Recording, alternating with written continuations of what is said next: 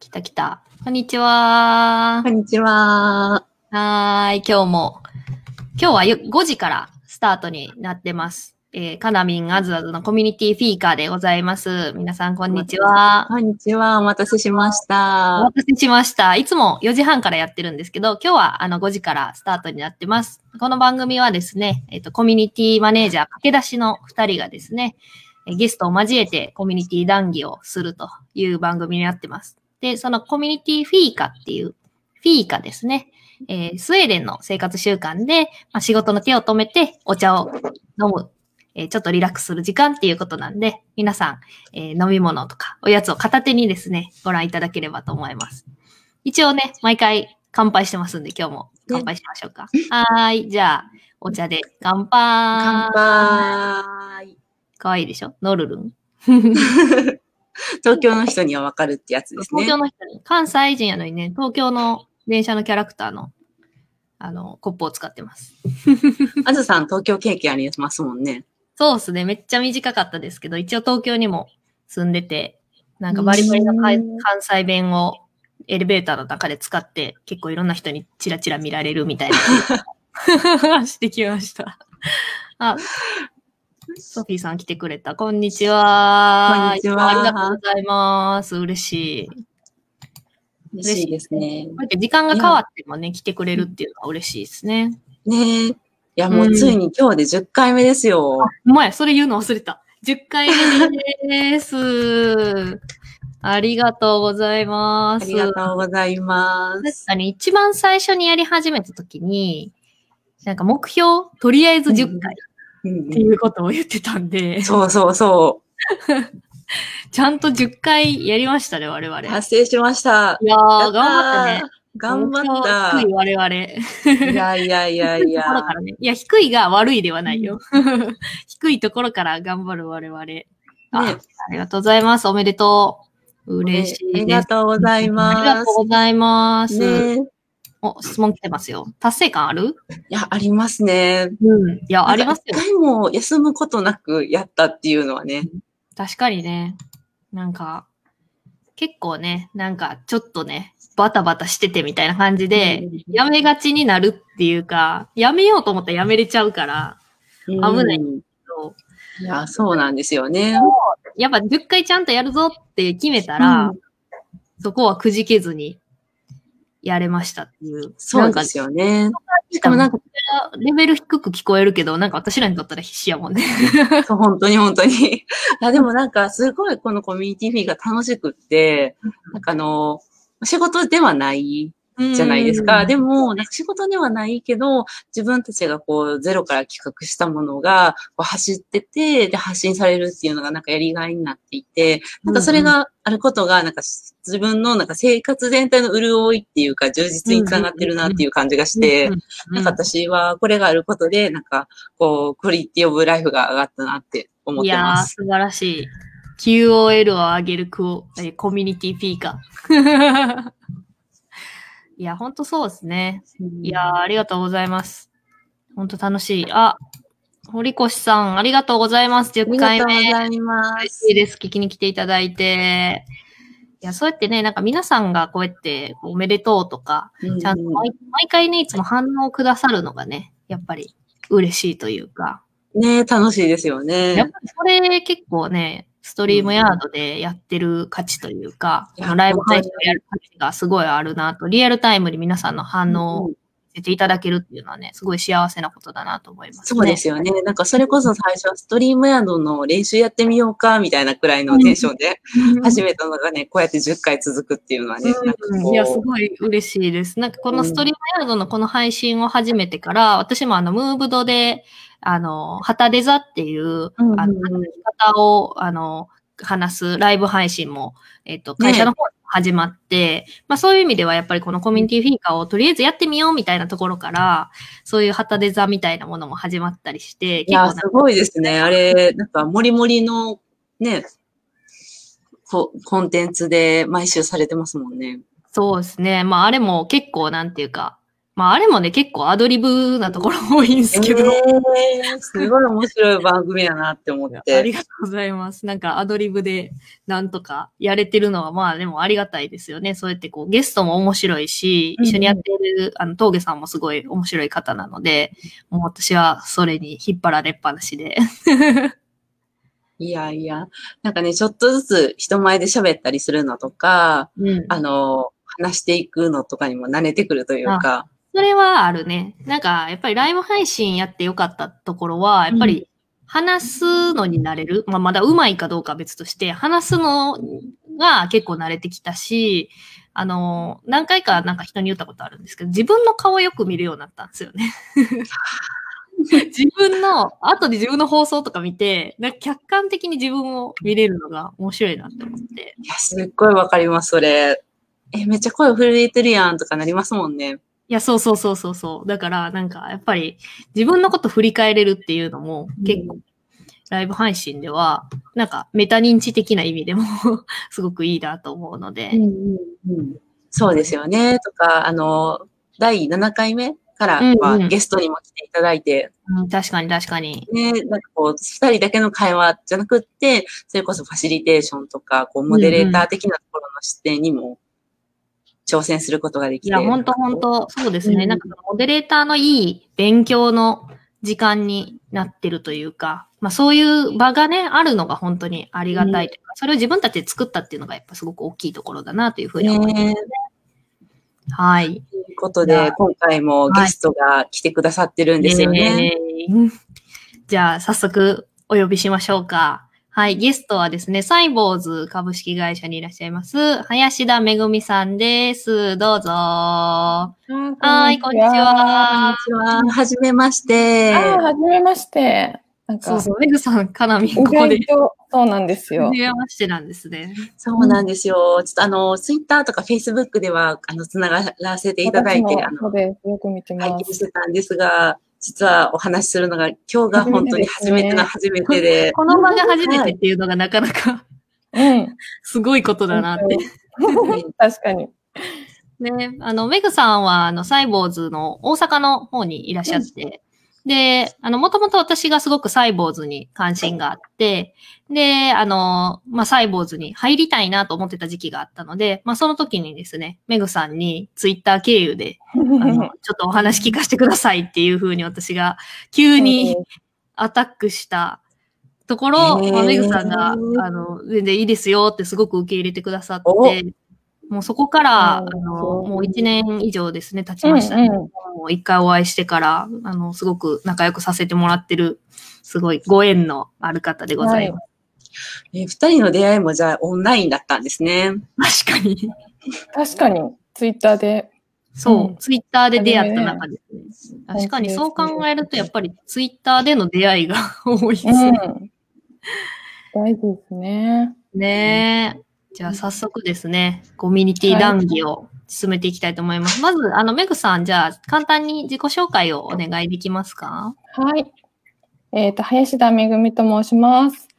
今、サイボーズにいるんですが、えっ、ー、と、2年半ぐらい前かなにてあのサイボーズに転職しました。で、その前は味の素っていう食品メーカーで働いてたんですけど、今はですね、サイボーズでなんか全然違うこう IT 業界のサイボーズに転職をして、今は事業戦略室っていう、ちょっとサイボーズの中長期の事業戦略を練るようなところで今います。なので、大阪に、物理的には大阪にいるんですけど、東京メンバーとばっかりオンラインで仕事をしてるようなです。はい。ありがとうございます。よろしくお願いします。お願いします。すごいなんか、あの、肩書きがめっちゃ増えててびっくりして今日は。そうそうそう。そうなんですよ。あずさんに出会った時は、そう、出会った時はね、営業だったけど、だけだったんですけど、事業戦略室、関西営業グループ、プロダクトブランドチームっていうことでもう、活躍の場がぐいぐい広がってる。いやいやいや、そうなんですよね。まあ、なんかいいタイミングで、いいタイミングでっていうのもあれなんですけど、コロナがあって、こう全員オンラインになったっていうのもあって、なるほど。それでより、あの、物理的な大阪にいるなんかそれも全然、なんていうか、デメリットがなくなったというか、えー、面白いですね。仕事やらせてもらってます。うんなんかもともとやっぱりリモートとかすごいやってたようなサイボーズさんでもやっぱりコロナによってその、なんていうか地域の壁みたいなのも取れてみたいな。感じになったんでそうです、すね。そうです。うん。うんやっぱり意外と最初は、なんかマーケティングをやりたいんだったら東京でみたいな。うん。私が入社した時はあったんですけど、うん。今は、なんかありがたいことにああ、取素っ払わ。れました。ね、あの、サイボーズさんって言えば、あの、頑張るな日本っていう CM で、そうなんですよ。実はそのプロダクトブランディングチームって、うん。あの、属してるところで作った CM なんですよ。おー。おー、そうだったんですね。関わってるんですか、じゃあ。関わってます。わおいや、なかなかいろいろ、社内でも賛否両論ありつつ、このうん。パワーワード的なものはなかなかね、みんなの合意を得るっていうのは難しいですよね。そうなんですよね。社内でもやっぱりいろんな感じ方をするので。みんながみんな最初から全然賛成ではなくて、え相ー当丁寧に議論を重ねて、いやうん、やっぱり100人100通りの感じ方があるっていうところなんですか？そうそうそうそうですね。なんか、ーそうそうそう。やっぱりマス向けのテレビ CM っていうことで、うん。うん、その、マスの反応自体もいろいろあると思うんですけど、うんうんその第一波が社内でそもそもあるっていう。まあ、もう、世論と一緒ですよね、やっぱり会社自体もね。すごい、広告大きかったっていうコメント。皆さん反応ありますね。やっぱり頑張るね。ああ、やっぱり心に残ってるセリフなんじゃないかなとはそうです。よね。丁寧に話し合われた成果ですね、本当うに。ん、うん、そうなんですよね。えーうん今、だ実はあれです。30秒版、30秒の長いバージョンの CM が、はいはいはいはい今東京では流れてるんですよ。はいはいはいえはい。ー関西ではやってないんですけど。またちょっと新しいバージョンになってるんですよね。うん、そうです、そうです。えー、ちょっとまた関西で流れる日もね、ちょっと楽しみにうん、うん。待ってます。はい。はいじゃあ、そんな、なね、質問いいですか？あ、どうぞどうぞ。そういう部署にいろいろ入っていくっていうのもご自身が手を挙げたりするっていうのか、それとも配属で決まっていく形なんですか、うんなんか、そうですね。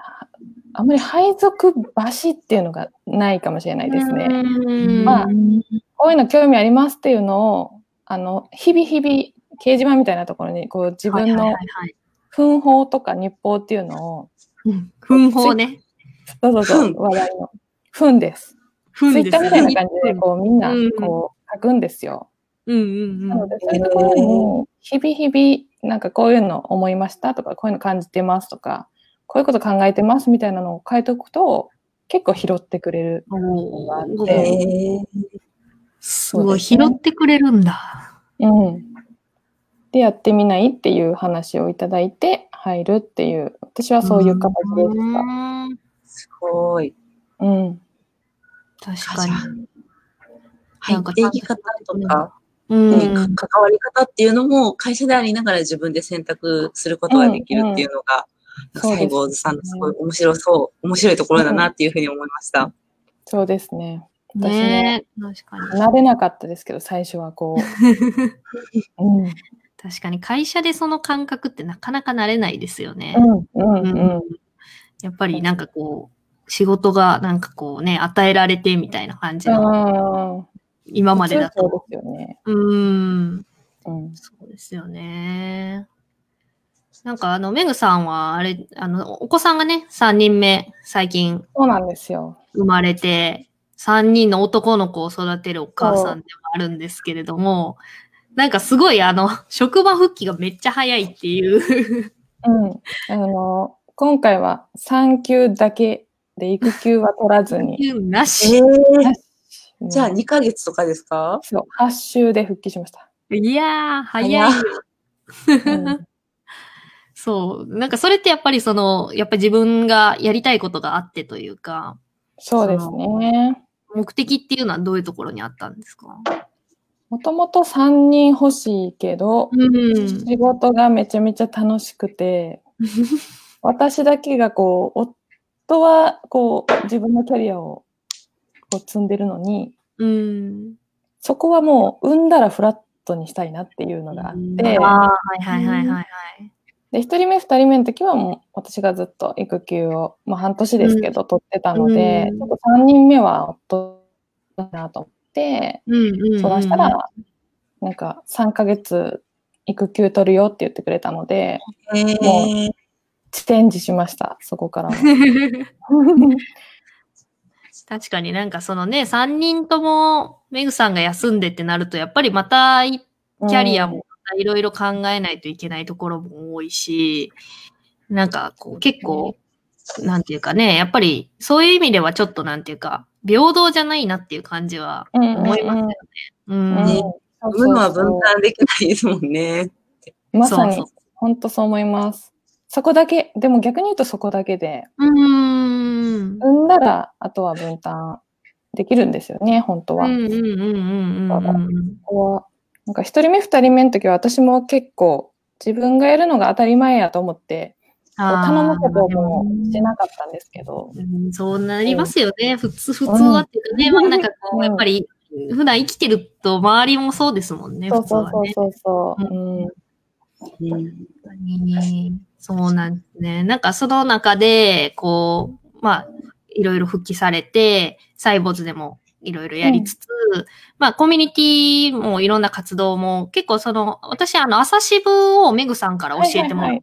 えー、そうだったんですね。そうそうそうそう。私、朝渋知らなかったけど、メグさんに本好きだったらこういうコミュニティあるよって教えてもらったので、朝渋知ったんですよ。で、それでその、あの、カナミンのいるオンペーパーで、あの、パブリックビューイングもやってるからっていうのを教えてもらって、あ、そんなとこがあるんだ、行ってみようみたいな感じで行ってもらっあの、行ったんで、やっぱメグさんにまずコミュニティを教えてもらったところがすごい。コミュニティいやいやいやの始まってるんですけど、最近はどうですか？そのコミュニティとか、そのあたりでね。何か関わってたりとかします、朝渋もやめちゃったんですけどね。うんあ、そうなんや。うん。なんか、そうなんですよ。今、今実際問題関わってるコミュニティって社外にはなくって、うん。今ちょうど本当に、今直近、もうそろそろもう一回社外にっていう気持ちになってきたんですけど、うんなんかこうコロナの時ってうん余裕もなくて、うん一旦なんかそこら辺をとりあえず取っ払って、まずは家庭に集中だった感じなんですよね。なるほど。確かにまあ、なんかね、あの、うん旦那さんも一緒に育児とはいえ、やっぱり保育園とか小学校とかもお休みになっちゃうと、そう。全員見ないといけないから、うんまあ、それはそれで状況全然違いますよね。うん。なんか、ステイホームパニックみたいな感じですよね。そうでそうそうそうもパニック。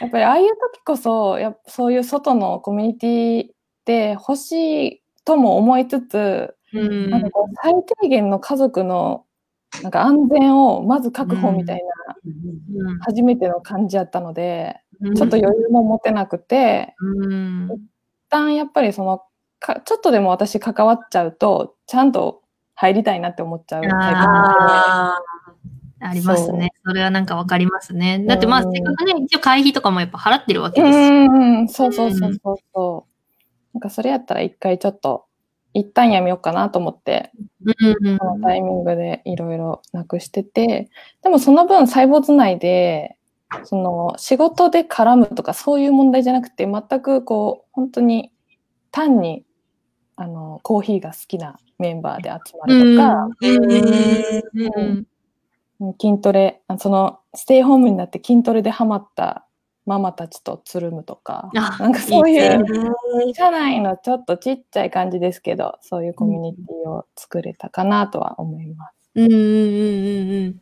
いいですね。なんか、でも、なんかやっぱり社内でみんなやっぱり同じような悩みを抱えてる人たちが、うんうんそうやってこう、なんかちょっとこう、そういう集まりの場を作ろうよってなるところがいいですね。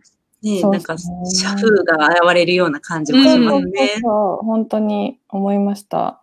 ね結構みんな、あの、全国各地に広がって、オンラインランチみたいなので、同じのに興味があるメンバーで、普通にランチをみんなでズームでするとか、うーすん。ごい。うん。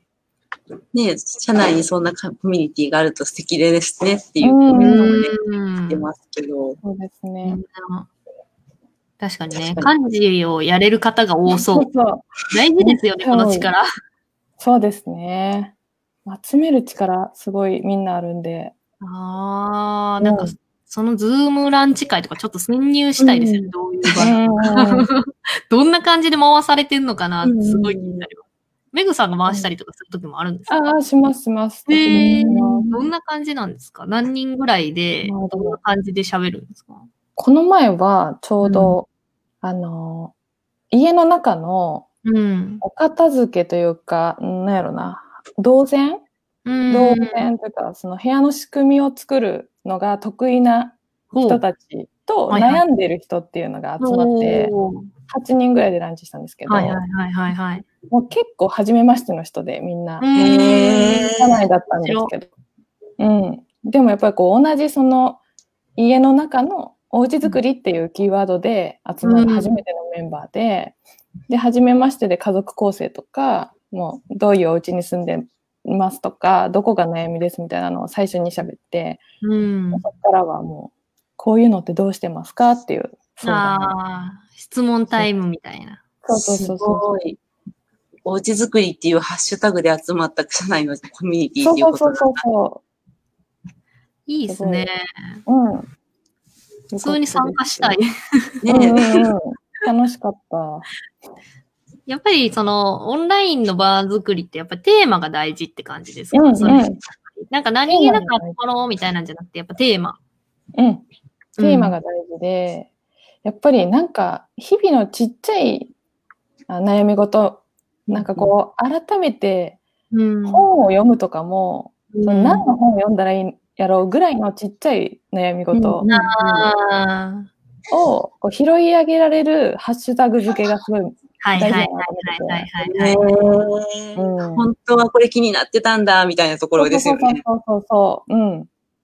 でもそ割れをと、うんうんうん、すっきりしてあげると、その生活全般が、なんやろあの、ちょっと幸福度が上がる的なところを、やっぱりみんなちょっとずつ求めてるなって感じがしたので、ああ、いい気づきですね。テーマ作りが大事ですね。なんかそのね、結構大きいところは気づくけど、小さいところを、だからそれをを、なんか分解していくと、なんか一番小さいところにこれあるよねって考えるのって意外と忘れがちなところでもあるなと思って、確かに確かに。いいな。なんか、それは結構勉強になりますね。うん。ね、うん。なんかこう、テーマが大きすぎると、こう、粒感のばらつきみたいなのが出てきうん。て、そうそうそう。なんかこう、いろんな考えの人が混ざりすぎたりする。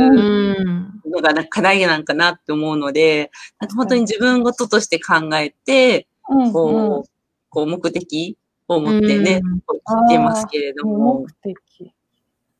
無目的に集まるパタある気がします。これはーン。うんこの間でも、なんか、あの副業なんとなくみんなしてんのがいいなって思うだけの人たちの集まりとかありました。そういう、なんていうかな、ちょっとのもやっと、そのうんうんうん自分の趣味がないとか、うんうんその悩みで共通の人が集まるとか結構あって、うん。面そういね、ただの喋りなんですけど、い。うん。うん、5、6人で話せると全然違うので、確かにそうですよね。なんかそれってまたなんか普段人と話したことないようなテーマでもあったりとかして、うんうんうんそれをまず喋れることが面白いというか。そうそうそう。そう、言葉に出すと意外とすっきりしたりするんで。うんうんうんうん。少しの幸福度アップってね、来てますもんね。うん。いいですね。あなんかそのテーマ設定は私もちょっとなんかすぐ取り入れたいなと思いました。うーん。ありがとうございます。なんか、その、こう集める時のテーマが大事っていうところもあったんですけど、その、やっぱり子育てで結構バタバタされてる中で、うんうなかなか前、メグさんとも話してたんですけど、その子育て世代でなんか、こうコミュニティ参画って結構難しいところもあったりとか、コミットする時間がなかったりとかで、ライフステージが変わると結構コミュニティも変わるっていう印象もあるんですけど、なんかその辺ってなんか、今、なんかこう、社外の活動これからやっていきたいっていう時になんかハードルになってることとか悩んでることってあります？うん。はハードルしかないなと思って。ねしかない。なんか、まあでも今までは、その本当にコロナがある前は私は、なんとなくその、ファミリー全員で参加できるコミュニティ、そのファミリー同士のつながりみたいなのがはいはいはいって思ったんですよ。うんうんうんでそういう、その子供がいても大人が学べる場所とうん。か、例えばうん、うんうんなんかそそういうのを子供と一緒にって考えてたんですけど、はいはいはい。もう今は一人でやりたい。もう子供の ああ、じゃあ逆に自分のためだけの時自分間というか。のために時間を使いたい。うん。ああ、すごい。そうなんや。確かに、うんコロナになる前にメグさんと話してた時は、家族で参加できる場ってないよねっていう話だったのを思い出しました。ううんん。そう。そこが変わってきた。それを求めてる人も絶対いてると思うんけど、そうですよね。なんか私はもう自分に向き合いたいし、自分に時間を使いたくって、でも子供がこう、なんやろうな、学校行ってる間しかそれが無理なので、うんうん、なんかその時間をうまく使ってやりたいなって思ってます。ちょうど私、あの、さっきお友達から、あの、DM が来たんですけど、うんその子も、あの、ちっちゃいお子さんがいて、で、あの、オンラインセミナーに申し込んだけど夜だったから全然集中できなくってっていう、こう、悩み相談というか、っていうのがあったんで、なんかやっぱり、ね。思います。やうんっぱり。うんまあサイボーズはその、ちゃんとお休みとか、あうん。の、3時から5時まで休みとか、まあ、そこら辺結構柔軟にできるので、平日でも。そうやって平日の昼間の時間とか使いやすいなとは思うんですけど、前の会社とかやったらそういうのは難しいので、なんか普通の、ね、一般企業の人でも、ママがなんかひ一人でいる時間に何かできるような社会になるといいなと思って、うん。なんか、それは、ね、それがなんかこう、ね、こう、それに参加するためになんか自分の、なんか他の時間を削ってとかじゃなくて、なんかこう、自然な形でね、いい形、無理のない形無で参加できる場がね、あるといいですよね。そうですよね。本当に個人とか自分があっての家族ですもうんね。ん、本当そう思います。いや、本当に。なんかまあそういう場がよりコロナで求められるようにね、どんどんなってるんですよね、ね。そうですね。うーん。なんかその以前にメグさんと話してた時に、あの、まあ、将来的にちょっとなんか人が集まる場作りをしたいというか、うんなんかコワーキングじゃないですけど、そういうリアルな場が作りたいなっていう話もされていたのを、私はすごいあの印象に残ってるんですけど、その辺はなんかまあこうやってお子さんも増えて、コロナも経験されてっていう中では今うんどんな風に考えられてるんですか？そうですね。なんかこう、オフラインの場が超貴重になりましたよね、逆に。本当にそうですよね。うんこの間ゲストで来てくれたかあの、ピクスタのコミュニティマネージャーの川西さんが、こんだけオオンラインになったら、オフラインで会った時の感動が、なんかもうめっちゃ100倍ぐらいになってるみたいな感じのことをおっしゃってて、そう思いますまあその通りやなと思いましたね。うん。そう。だからなんか日常使いはオンラインかもしれへんけど、うん。なオフラインの場があるといいなというのは思いつつ、うん。そうですね。でも、私はとにかく、まあ、オンライン、オフライン問わずなんですけど、はいその、なんやろうな、仕事、業務的な損得感情が発生しない、なんかいい感じの関係をうん。新たに作るような、うん、自然に作れるような場所うんうんうんうん。あるといいなと思ってるので、なんかそこら辺はオンオフ問わずに今後も考えていきたいなと思ってるところです。ああ、いいですね。そのなんかそこに損得環境。うんねうんうん。どうぞどうぞ。存続感情のない、その、サードプレイスみたいなところですよね。うんうん、そうですねうん。本当に。そうそいや、う。なんかね、そういうつながりが本当にすごく価値があるっていうのは、私自身もやっぱりこんこういう、こう、会社員じゃなくて、こう、ちょっとフリーランス的な働き方になって、うんうんこう、オンペーパーだったりとか、そういうところに顔出ししてて、すごくその損得感情のないつながりみたいなのがすごく増えて、うんうんなんかすごく人生を豊かにするのを感じそうる。ところではあるんですよね。なんかその損得感情っていうのがね、またなんかむ難しいですよね。言葉がね、うんなんかこう、ギブアンドテイクじゃないし、ギブアンドギブでもないし、みたいな、なんかなんていうんですかね、なんかもうちつもたれつなのかが。難しいですけどね。そうそう。なんかいつもこう、この、なんかこう、ね、関係性を何と説明しようかというのはいつもすごく悩むところで確か。に確かに。うん。確かに。でもなんかそういうつながりみたいなのが、こう、自分の人生であったり、仕事であったりのこう社会資本になっていくというか、うん。なんか今うん。うんうん、今で俗に言うこうソーシャルキャピタルみたいなところにつながっているのかなっていうふうに思うので、なんかそういうのがつながりる、つながりがこう、作れるようなきっかけになるハッシュタグっうん。うん。うん。うん。うん。うん。ていうので、こういろんな方とリアルでもオンラインでもつながれるっていうのがうん。うん。いいですよね。そうですね、本当に。あこれいいですね。うんそう、弱い中体の強み。これはね、本当になんかそのね、こう家族とか、その会社の人みたいな感じで強い関係性じゃない、うんこう、ちょっとね、それ以外のふわっとした人たちが周りにいることによって、すごくこう、それに助けられたりとか、学びがあったりとかするっていうところですし、ねリタ、ギタの交換、皆さんからいろんな言葉の表現がい言葉。うんうんうん。そうなんですよね。うん。確かになんかそういう、こう、バー作りが、今やっぱりコロナもあって、まあオンラインでもいいかもしれないし、そうですね。そういうちょっと軸の、うんうんうん軸の合う方がうん。つながってくれるような場になそうる。そうそう。そうですよね。メグさんが今考えてるその軸、メグさんが集まりたい軸ってどんな感じなんですか。自分を大事に自分うん、自分の人生を向き合ってる。向き合おうと決めた人。あ。私結構本当家族のために生きてきてし、まあ生き、まあそれが悪いとも思わないんですけど、うん結構自己犠牲がいいと思ってきたタイプやなとん今は思うんですよ。振り返ると。はいはいはい。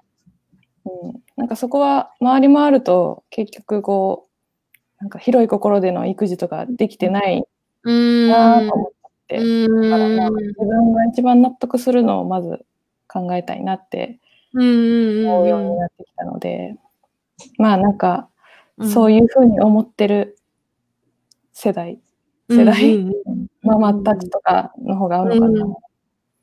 うんいや、そうですよね。うん。なんか、自己犠牲に、こう、自分では思ってないかもしれないけど、無意識的にうん。そうなっちゃって、私こんなにやってるのになんで言うこと聞かないの？みたいな感じの。ねさんでありたいみたいな。うんうん。そうそうそう。なんか、だけどなんか、ね、こう、頑張ってるのになぜか悪者になってしまうみたいな感じの辛さみたいなもあったりとかするんだろうなと思ったんで、うん。なんかそういう、そういうのが、そうじゃないんだよっていうのがなんかね、気づけるような、うんうん。みたいなのがあるといいですね。うん。うん。いや、本当なんかメグさんもやっぱりね、サイボーズでもお忙しいし、子育てもお忙しい中ですけど、メグさんのそういう場作りもすごく気になるというか、いやいや。ぜひぜひなんか一緒になんかできることがあれば嬉しいなうんと今聞きながら思いました。はい。とってもとっても。ぜひ、お願いします。はーい。ありがとうございます。あっという間にありがとうございます30分過ぎましてですね。うんあっという間にね、過ぎちゃったので、はい。じゃあこの辺ではい。今日のコミュニティフィーカーは終了したいと思います。はい。今日も皆さんご視聴ありがとうございました。じゃあアーカイブが Facebook の方にも残りますんで、あの、ぜひまた今後も、あの、その他の回もですね、10回までやったから、10回分アーカイブがありますので、10回分、Facebook でも YouTube でも見ていただけるのはい、で、あ YouTube にもね、一応アーカイブで上げてますので、ぜひ見ていただいたらと思います。また質問とか感想、あと、こんなゲスト呼んでほしいとか、うんうん。こんなネタ喋ってほしいみたいなのも、じゃあ、ハッシュタグコミュニティフィーカっていうのを作ってるので、それでぜひぜひ投稿お待ちしております。はい。